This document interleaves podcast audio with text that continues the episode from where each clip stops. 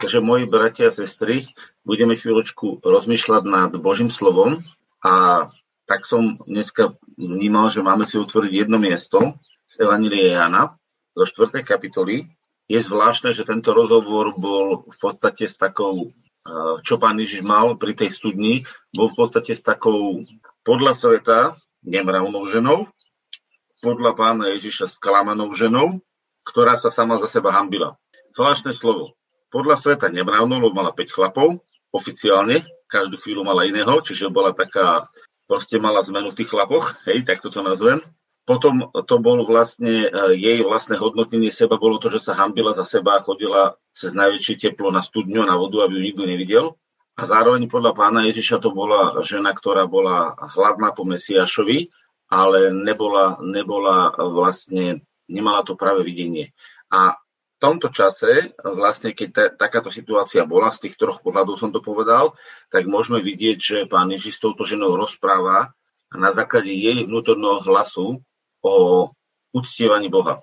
Je zvláštne, keď si zoberiete, že 5 mužov, ktorých mala, slúžilo len na to, aby sa odokrylo, že pán Ježiš je prorok. A viete, čo bolo zvláštne?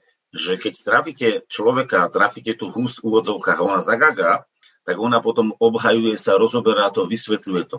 A všimnite si jednu zvláštnu vec, čo u tejto ženy vidím, a práve to je tá hĺbka, ktorú videl v nej pán Ježiš, že on jej, keď jej povedal, že mala 5 mužov, tak on povedal, pane, vidím, že si prorok. A teraz nezačala rozoberať, že no, e, čo som ešte zrešila, čo som ešte spravila, ale ako náhle videla, že je prorok, tak v momente, v tej chvíli sa otočila k modlitbe. Naši otcovia sa modlievali na tomto vrchu. Hneď Všimnite si zvláštnosť. Predstavte si, čo by dneska robil človek, ktorý sa venuje zlodejstvu, alebo nejakému, mm, ja neviem, nejakej takisto ako na nemravnosti, alebo niečo. Čo by rozoberal s pánom Ježišom? A pozrite sa, čo vyšlo z jej srdca. To znamená, že tu vidíte, že táto žena bola naozaj sklamaná v živote. Tých piatich chlapov nemala preto, že by bola sama sebe prostitútkou, ale preto, že jednoducho e, bola v živote sklamaná a zlyhala a tie zlyhania sa jej motali jedno cez druhé, ale kde si v hĺbke ducha bolo uh, uctievanie Boha. Pozrite sa, prvé, čo sa v nej otvára, hneď ako zistuje, že pán Ježiš nie je obyčajný chlap, ktorý by ju mohol znova zraniť, jeden z ďalších chlapov, ktorý by ju zranil, tak hneď otvára že naši otcovia sa modlievali na tomto vrchu. A vy hovoríte, že v Jeruzaleme je miesto, kde treba sa modliť. A teraz pán Ježiš hovorí, Ježiš odpovedal veľmi ženo, že ide hodina, keď ani na tomto vrchu, ani v Jeruzaleme nebudete sa modliť otcovi. Vy sa modlíte a neviete čomu. My sa modlíme a vieme čomu, lebo záchrana je zo Židov. Ale ide hodina a je teraz, keď praví modlitebníci budú sa modliť otcovi v duchu a v pravde. Lebo aj otec hľada takých modlitebníkov, ktorí by sa mu tak modlili. Boh je duch a tí, ktorí sa mu musia sa modliť v duchu a v pravde. Takže budeme si hovoriť, prečo sa hovorí eh, a prečo, prečo vlastne eh, mm, pán Ježiš túto, túto tému rozoberal. Všimnite si, eh, keď sa rozprával o vode a pán Ježiš začal rozprávať o vode väčšinou života, tak ona sa s ním rozprávala a pán Ježiš presmeroval a ukázali, že mala 5 mužov. Ale keď sa začal rozprávať o uctievaní Boha, tak pán Ježiš nikde nepresmeroval nikde neodbočuje a rozoberá s ňou to, čo chce. Všimli ste si to? Neviem, či ste niekedy nad tým takto uvažovali, lebo pán Ježiš bol veľmi múdry on presne vedel, kde ten hovor a kde tú, tú tému má nasmerovať. On bol totiž to učiteľ a zároveň bol vodca a zároveň bol pastier, čiže on vedel, kde má tú ovcu toho človeka nasmerovať a čo s ním potrebuje rozobrať, čo je naozaj pre neho najpodstatnejšie. Takže začal živou vodou keď jej bolo treba povedali o tom, aby videla, že kto on je, ukázali jej, jej, jej život, ktorý zvrzala tá žena, ale to, čo s ňou rozoberal v skutočnosti a čo je tam najdlhšia časť celého rozhovoru, je modlitba v duchu a v pravde, uctievanie Boha. E, to, čo je dôležité v tejto kapitole, je to, že následne sa z tejto osoby stal jeden najväčší misionár v celej Samárii. Nebolo väčšieho misionára v Samárii, ako bola samaritánska žena pretože samaritánska žena behom krátkej chvíle dokázala zmobilizovať celé mesto, aby prišlo k Ježišovi a potom mesto, už, mesto povedalo, a teraz už neveríme kvôli tebe, ale kvôli tomu, že sme sami počuli a poznali sme, že to je Ježiš, že to je Kristus. A oni hovorí, už neveríme teraz kvôli tebe. To znamená, ona zmobilizovala to mesto a tí ľudia jej uverili. A teraz oni hovoria, my už neveríme teraz kvôli tebe, kvôli tvojmu posolstvu, ale my sme sami sa dotkli e, Ježiša Krista a spoznali sme, že toto je ten Mesiáš. Všimnite si, tu je krásna vec. Evangelista priviedol a svojimi slovami dovedol ľudí k tomu, aby uverili a potom tu ľudia zažili osobný dotyk. Osobný. A to je veľmi dôležité, že ten osobný dotyk vlastne zmenil celú samaritánske mesto, kde potom neskôr v budúcnosti nadvezoval Filip Evangelista, ktorý tam doniesol evanilium a nadvezoval na to, čo Samaritánka zasiala. Takže vidíte, že jeden človek, ktorý je v podstate neúplne mravný, neúplne uh, morálny, ktorý má v hĺbke v duchu uloženú tužbu uctívať Boha, je Bohom použitý, pretože to spasenie a tá záchrana, ktorá, ktorú Boh pre nás nachystal, je založené na našej výkonnosti ani na našej dokonalosti. Pretože keby ste si chceli zobrať evangelistu eh, podľa toho, ako je tá žena mravná a akom stave žila, tak ľudia, to bol absolútne nevhodný človek na to, aby sa mohol postaviť a povedať, že mám morálny kredit, ja mám právo čo povedať. Absolútne. Chápete, ona sa tak hambila za seba, že najväčšej pálavie, keď nikto tam nechodil, tak ona sa vybrala naberať vodu, keď tam bol totálny úpek, totálne teplo, len preto, aby ju nikto nestretol. Ona keby mohla chodiť, tak chodí kálmi. A túto najmenej seba hodnotiacú osobu si Boh vybral, pretože videli v jej duche túžbu po uctievaní, po uctievaní Boha. A to je tajomstvo toho, že kedy Boh a koho Boh používa. Boh hľada tých, ktorí ho chcú uctievať v duchu. To znamená, ich duch je nastavený na Boha, na jeho uctievanie. A preto je tu písané, že Boh je duch. A Boh hľada tých, ktorí ho chcú uctievať v duchu. To znamená, v našej hĺbke je jedna vlastnosť, ktorá má túžbu dať Bohu česť. A pokiaľ my túto, túto našu vnútornú túžbu, lebo v každom je tak uložené, nenecháme zrujnovať, ale ju otočíme smerom k Bohu a povieme, na to bola stvorená a presne na to ju chceme použiť, tak hádajte, ako Boh bude reagovať, keď ona bola na to stvorená a Boh práve na to čaká tak čo, povie, vieš čo, ja ešte počkam? Nie, on reaguje okamžite. Samaritánka nechšla žiadnou školou, ani žiadnym vylepšovaním života, ani 15 morálnymi rokmi. Ona na tú chvíľu zahodila vedro a v tej chvíli, ak sa jej to dotklo a ju to trafilo, tak sa stala evangelistom vo svojom vlastnom. A to je moment, kedy, kedy e, vidíme, že na čo Boh čaká. Na otvoreného ducha. A teraz vidíme, že tu je napísané, že Boh je duch. A tí, ktorí sa mu modlia, musia sa modliť v duchu. To je veľmi vážne. Biblia nehovorí všade, že musíš. Je veľa vecí, ktorých je dobrovoľných, ale tu je podmienka, musia. Ak má to Boh prijať, musí to byť z hĺbky ducha, pretože duch sa za nás e, vyslovuje nevysloviteľnými vzdychaniami. Niekedy e, ten človek to nevie vystihnúť, ale nevadí. Duch to vie pretlmočiť tou, tou intenzitou. A preto, ak my sme v duchu, my vieme mať hlbokú, hlbokú, nekompromisnú, neovplyvniteľnú lásku voči Bohu, lebo to, čo je z Boha, je, je vlastne duch. A Boh je láska. Takže my musíme porozumieť, že náš duch je utkaný z lásky. Náš duch, naše vnútro, hĺbka nášho vnútra je utkaná, vytvorená z lásky. A keď sa napájaš na lásku, tvoj duch sa oživuje a dostáva zmysel. To je najlepšia podstata milovať ak vieš milovať a v tejto, v tejto hlbokej emocii, v tomto hlbokom otvorení vieš sa otočiť smerom k Bohu, tak v tej chvíli nachádza prepojenie a preliatie a dostávaš správny základ. Takže ak chceš mať správny základ, musíš byť v láske, musíš byť v duchu. Ak sa modlíš zo strachu, tak sa nemodlíš Boha tak jednoducho tvoja modlitba dojde po plafón v tvojej izbe, alebo možno v tvojej hlave, lebo Boh nemá strach. Hej, ten plafón si môže dať izbe alebo hlave, kde chceš, rozumiete? A dneska je mnoho modlitieb vysielaných. Čo bude s týmto štátom? Čo bude s našim jedením? Čo bude s našimi rodinami? Čo bude s tými, s tými, s tými? A na základe strachu ľudia sa modlia, aby to Boh vyriešil. A Boh nemá na čo nadviazať. Pretože ak nie je podstatou tvojej modlitby láska, tak je tá modlitba bezcenná. Má zmysel. Pozor, nehovorím, že nemá zmysel, lebo ona má nejaké myšlienkové pochody, ale je bezcenná. Viete, podľa čoho si to mám povedať? Dovolím si to povedať preto, že List Korintianom 13. kapitola vysvetľuje, že keby som mal všetky vedomosti, všetku vieru, všetky a lásky by som nemal, nič mi to neprospieva. A teraz môžete povedať, no ako je potom, že Boh odpoveda na tých ľudí, ktorí v strachu sa modlia o svoje zdravie alebo o svoj život, modlia sa a Boh ich vypočuje. Pozor, Boh sa s nimi nespája v uctievaní. Boh sa s nimi spája v jednej veci, že dostáva milosrdenstvo do svojho srdca a z tohto milosrdenstva zachraňuje topiaceho sa A vysvetlím vám to na príklade. Keď sa Peter otočil k Ježišovi a volal, pane, zachráň ma, lebo sa topím a logal si vody. Tak viete, čo urobil pán Ježiš? Zachránil ho. Ale to nie je to, že Boha uctieval v duchu a v pravde. On by zomrel. A Boh sa nad ním zlutoval. To znamená, že nezamieňajme si pojem, že keď Boh na niektoré modlitby odpovedá, tie modlitby sú zo strachu, že zahynieme, alebo z kolapsov, v ktorom sa nachádzame, že Boh má v takých modlitbách záľubu. Boh zachraňuje, pretože je láskou a pretože je dobrom, ktoré zachraňuje človeka. Presne ako zachránil topiaceho sa Petra. Ale Petrovi povedal, Peter, prečo si pochyboval? Čiže Petra zachránil a pokarhal. Vidíte to, čo sa stalo? On zachránil a pokarhal. A viete prečo? Pretože Boh miluje toho človeka, on ho zachráni. Ale to neznamená, že z jeho stavom srdca súhlasí a že sa s ním stotožňuje. Ale keď sa niekto modlí v duchu, tak úctieva Boha zo zdroju, ktorý sa volá láska, lebo bol utkaný z lásky. A k tejto láske uctieva k Bohu a privinie sa k Bohu, Boh sa s ním môže stotožňovať a v tej chvíli tento človek začína vidieť veci v realite, pretože písmo svete hovorí a v tvojom svetle vidíme svetlo. Žalm 36, 8. Jaká predraha je tvoja milosť, o Bože.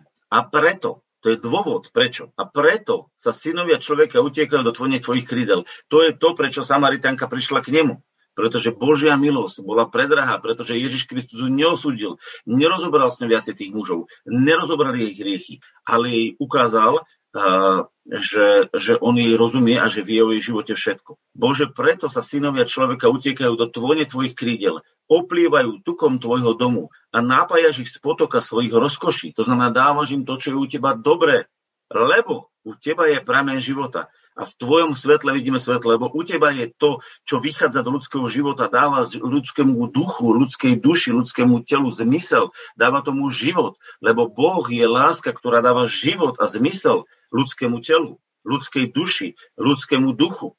A preto v jeho svetle vidíme svetlo a preto v tejto okolnosti, keď v tomto nastavení prichádzame, tak zrazu Boh nám dáva vidieť veci v pravom svetle. A tu musíme rozumieť, že Boh je pravda. To znamená, Boh je skutočný, reálny, pravdivý.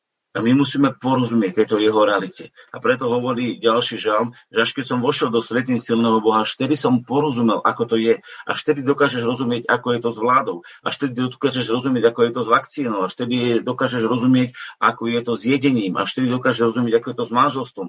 A do akej miery my vstupujeme pred Boha v láske a oddávame sa mu. Do takej miery nám Boh môže zjaviť realitu, pravdu toho, ako veci vidí On.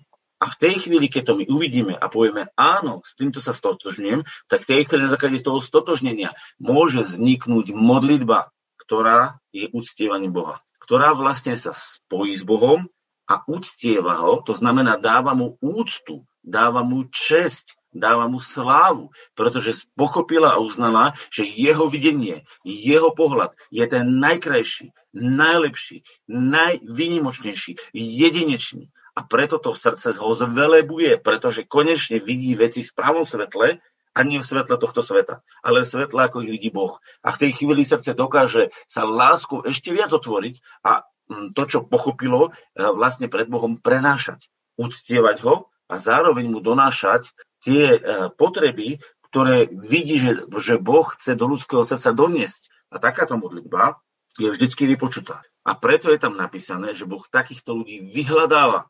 A teraz si musíš položiť, alebo môžeš, lebo v tomto prípade môžeš, si položiť otázku. Prečo ja pristupujem k Bohu? Čo ja chcem riešiť? Bojím sa o svoje deti? Bojím sa o svojho manžela? Bojím sa o ekonomiku? Bojím sa o ďalšie veci? Ak sa bojíš, nie si v láske, pretože dokonalá láska vyháňa strach. To znamená, ak sa ty modlíš, pretože sa bojíš a máš strach, tak sa Boh môže na teba len zmilovať. No ale ak chceš Boha uctievať, tak aby ťa Boh vyhľadával a rád s tebou bol, tak potrebuješ zmeniť svoje premyšľanie. Nesmieš sa teda, že rýchlo, rýchlo a preto rýchlo sa poďme modliť, rýchlo sa poďme postiť, rýchlo poďme robiť a dajme 40 dňovku, 80 dňovku, 100 dňovku. To všetko sú momenty, kedy to nevychádza z pokojného ducha, z lásky plného ducha, ale vychádza zo strachu a zo stresu. A preto všetky veci, keď ja takto uvidím, tak ja ignorujem. Neznamená, že ignorujem ľudí, ktorí sa postia aj sa modlia. Vôbec nie. Ale tento motiv, keď ja rozpoznám, ja to obchádzam, ja, to ne, ja sa s tým nestotožňujem, pretože toto nie je to, ako sa mám modliť. To znamená, a ukážem vám krásny príklad a pochopíte, kde sa to stalo. a bolo to završené jednou z najväčších prejavov moci, aké pán v živote ukázal. Bolo to pri Lazarovi. Učeníci dostali správu, že o nemocne. On hovorí, poďme rýchlo tam, poďme to riešiť hneď, v momente. A pán Ježiš povedal, dobre, dobre. A počkal ešte nejaký čas na mieste. A potom hovorí, a už poďme. Lebo Lazar už zosnul. On, no tak keď zosnul, tak si pospí, bude mu dobré. A on o jeho smrti. A chápete, on v pokoji prišiel a absolútne úplne vo svojom videní si došiel tam a išiel od si z mŕtvych. A teraz prišla jedna, jedna žena, hovorí, no keby si tu bol, môj brat by nebol zomrel. A tí Židia. A či nemohol tento, čo uzdravil a oči slepého a tohto urobiť aj, aby tento nebol zomrel? A teraz prišli argumentácie. A či nemohol a výčitky a prečo to a čo si spravil a jak je to možné a zasa hotoví sme všetci a prečo sa to stalo? A pán Ježiš úplne s kľudom povedal, poďte, ja vám ukážem. Ja vám ukážem, ako sa oslavuje môj otec. A vtedy sa v láske v láske k tomu človeku postavil a tu vidíme dôvod. Ježiš sa pozeral na tých ľudí, videl, akí sú bez nádejí a videl, aká strašná je smrť, ktorá zachytila toho Lazara. A Ježiš sa zachvel v duchu, čiže bol ponorený v láske a zaplakal lebo tá láska bola milosrdná s tou ich bezradnosťou, s tou jeho smrťou, s tou bolesťou, ktorá tam bola vyliata. A táto láska sa zachvela, zovrela sa v sebe, tam je napísané, zovrel sa v sebe a zaplakala. A potom sa otočil a povedal, Lazar, poď von. A v tej chvíli všetko bolo naplnené Božou slavou. A tu vidíte nádherný príklad, ako pán Ježiš riešil situácie. A teraz si môžeme položiť otázku do nášho modlitebného života. Do akej miery my riešime situácie a akým štýlom riešime my situácie. Jej, ten sa neožení, ten sa nevydá, ten nebude mať robotu, ten nebude mať peniaze, ten ochorie. Ach, Bože môj, a ja hovorím, ach, Bože môj, musíš sa zlutovať zase nad človekom, ktorý robí paniku. Presne ako nad Petrom, ktorý sa topil vo vode a logal si vodu, lebo sa hľadel sa do vody a voda ho utopila. Keby bol hľadel na vierou, na Ježiša ako spasiteľa, tak sa nekolíša a neutápa sa. A toto je podstatná vec, ktorú potrebujeme vedieť, že my toto musíme na, dojsť a my k tomu nedojdeme vtedy, keď budeme plne inšpirovaní svetom, ale keď budeme plne inšpirovaní láskou. A keď sa ponoríme do lásky, ktorá v Kristových ranách je dokonale zapísaná v tvojich, eh, v jeho rukách, v jeho ranách, sme vyrití my. A nie len my, ale aj Jeruzalem a jeho hlavné mesto. A prečo je tam napísané? Lebo v tom, v tom Jeru, o tých ranách, čo radi citujeme na seba, tam je v kontexte písané, že to je o Jeruzaleme. A viete, čo je Jeruzalem? Hlavné mesto sveta. Ak chcete vedieť, aké je hlavné mesto sveta, tak sa volá Jeruzalem, pretože Boh sa rozhodol, že tam bude bývať a tam sa vybral svoje miesto pre svoj príbytok. Tam je jeho svetiňa, tam je jeho chrám a tam sa Boh rozhodol, že bude bývať na veky. A potom z tohto fyzického mesta sa presťahoval do ľudských srdc. Aha, to je zvláštne. A verte, že Boh sa Jeruzalema nikdy nevzdal, lebo keď začne ťarcha, tak začne ťarcha bremeno ohľadne Jeruzalema. A keď sa Ježiš vráti, tak sa vráti do Jeruzalema. Hm? Čiže Boh sa nikdy Jeruzalema nevzdal. A Jeruzalem ešte raz bude hlavné mesto. A viete o tom, že e, tento obraz zemský sa preniesol do duchovného Jeruzalema a znova sa to mesto nazýva ako? Zasa Jeruzalém. Takže Jeruzalem nie je len hlavné mesto tohto fyzického sveta, ale Jeruzalem je hlavné mesto duchovného sveta. Všimnite si, je to napísané, že nakoniec v celom väčšnosti bude nový Jeruzalem. Prečo sa to volá Jeruzalem? Že sa to nevolá San Francisco? Prečo Boh nevytvoril San Francisco alebo Las Vegas? Halo, vytvoril Nový Jeruzalem. A to je stán Boží s ľuďmi, kde on bude bývať s ľuďmi a ľudia budú bývať s ním a on bude ich Bohom a oni mu budú ľudom. A Boh zotrie každú slzu a každú bolesť a bolesti a trápenia tam už nebude. To znamená, nebude tam pohnutok tých, ktorí by mali uctievať Boha. Takéto pohnutky tam nebudú. Tam budú len pohnutky lásky, radosti a dobra, lebo Boh zotrie tie slzy a Boh zotrie každú bolesť, aby to uctievanie bolo presne také, ako sa pýtala Samaritanka. Presne také, v duchu a v pravde a vtedy to bude skutočné uctievanie bez najmenšieho záchvevu, strachu, zlyhania, e, depresie, e, seba poníženia. A to je nevesta. A viete, prečo sa to mesto volá nevesta? Viete, prečo tam dá nevestu ozdobenú mužovi? Čo myslíte, že keď je muž zalúbený do ženy a nevesta sa vyvoňa, vyzdobí sa? Čo asi tak, prečo sa tak asi vyvoňala celá? A keď išla kráľovna, tá, keď išla tá Ester k, tomu svojmu pánovníkovi ako tá žena, tak sa niekoľko dní namačala v olejkoch, mastila sa, vyvoňala sa, vyobliekala sa. A čo išla asi k nemu tak robiť, že? A na čo asi ju ten, ten král Ahasver chcel? Prečo bola nevesta ozdobená svojmu mužovi? lebo išiel s ňou riešiť jej problémy, alebo sa s nej išiel kochať, išiel sa s ňou milovať. A toto je presne ten zmysel. Zmysel vzťahu s Bohom je toto, splynúť s ním v láske, v jednotu, v jednu osobnosť, ktorá preniká celým našim vnútrom. A toto je zmysel nevesty ozdobenej ženichovi. A nie, že budeme celú väčšnosť rozoberať, čo ti Fero ukradol a že kto ťa ohovoril a kde ti, kde ti urobili chybu. Lebo o tomto nebude väčšnosť. Pochopte, bolesti tam už nebude. Ani smútku, ani žalosti. Lebo Boh zotrie, zmaže každú príčinu bolesti a žialu. A preto tam ostane len čisté uctievanie Boha, a to v radosti a v sláve. A to je to, kam náš modlitebný život má dospieť. A toto je to podstatné, ktoré tak vnímam, že e, dneska si máme prebrať, lebo, lebo toto si Boh želá. A teraz si sám povedz, ak chceš byť evangelista, tak potrebuješ vedieť, že Boh ťa e, bude vyhľadávať v duchu a bude hľadať, aby si aj ty sa postavil do tej istej pozície, že jeho hľadaš v duchu a v pravde. Že on sa k tebe vynie láske, aby si sa ty k nemu privinul k láske. Že on ťa miluje preto, aby ty si si ho zamiloval. A že on ako pravda sa ti zjavuje preto, aby ty si v pravde žil. A bol si plný lásky a pravdy. Ako je napísané, a keď sa zjavil Ježiš Kristus, bol plný milosti a pravdy. Plný nezaslúženej láskavosti a pravdy o tom, aký Boh je, aký je v skutočnosti. A vtedy si sa stal synom svojho otca. Vtedy si synom svojho otca nielen podľa genetiky, ale aj podľa jeho charakteru. A k tomu musíme dorasť, aby sme do každej veci dorastli do plnosti Kristovho videnia a do plnosti Kristovho jednania. A preto v takejto mudrosti nemá miesto herzia, škriepka, závisť, svár, ohováranie. A keď ju vycítite, tak poviete, s týmto sa ja nestotožňujem. Neznamená, že nemilujete človeka, neznamenáte, že nemilujete suseda, náčelníka, brata, muža. Každého milujete, ale nie s každým sa v duchu viete zladiť, pretože ten človek je naladený na, na nesprávne videnie. A teda, čo robí Boh? Veľmi často Boh pomenováva veci, ktoré nie sú správne. Čiže Vieme pomenovať veci, ktoré nie sú správne? Áno, vieme. A musíme sa za ne modliť. Ale nie zo stresu, ani z paniky. To znamená, keď chcete mať nejaký modlitebný námet, musíte vedieť pomenovať vec. To znamená, musíte vedieť, že národ zaspal, alebo že národ žije v strachu, alebo že sa tu klame, alebo že sa tu e, robí manipulácia s ľuďmi. Musíte to vedieť. Musíte to vedieť jasne pomenovať. A nedospelý človek sa na tom urazí a povie, ten človek rieši politiku, ten človek rieši ekonomiku, ten človek rieši zdravotníctvo. A kto ho má riešiť, ak svetlo. Kto ho má riešiť, ak nie Boh?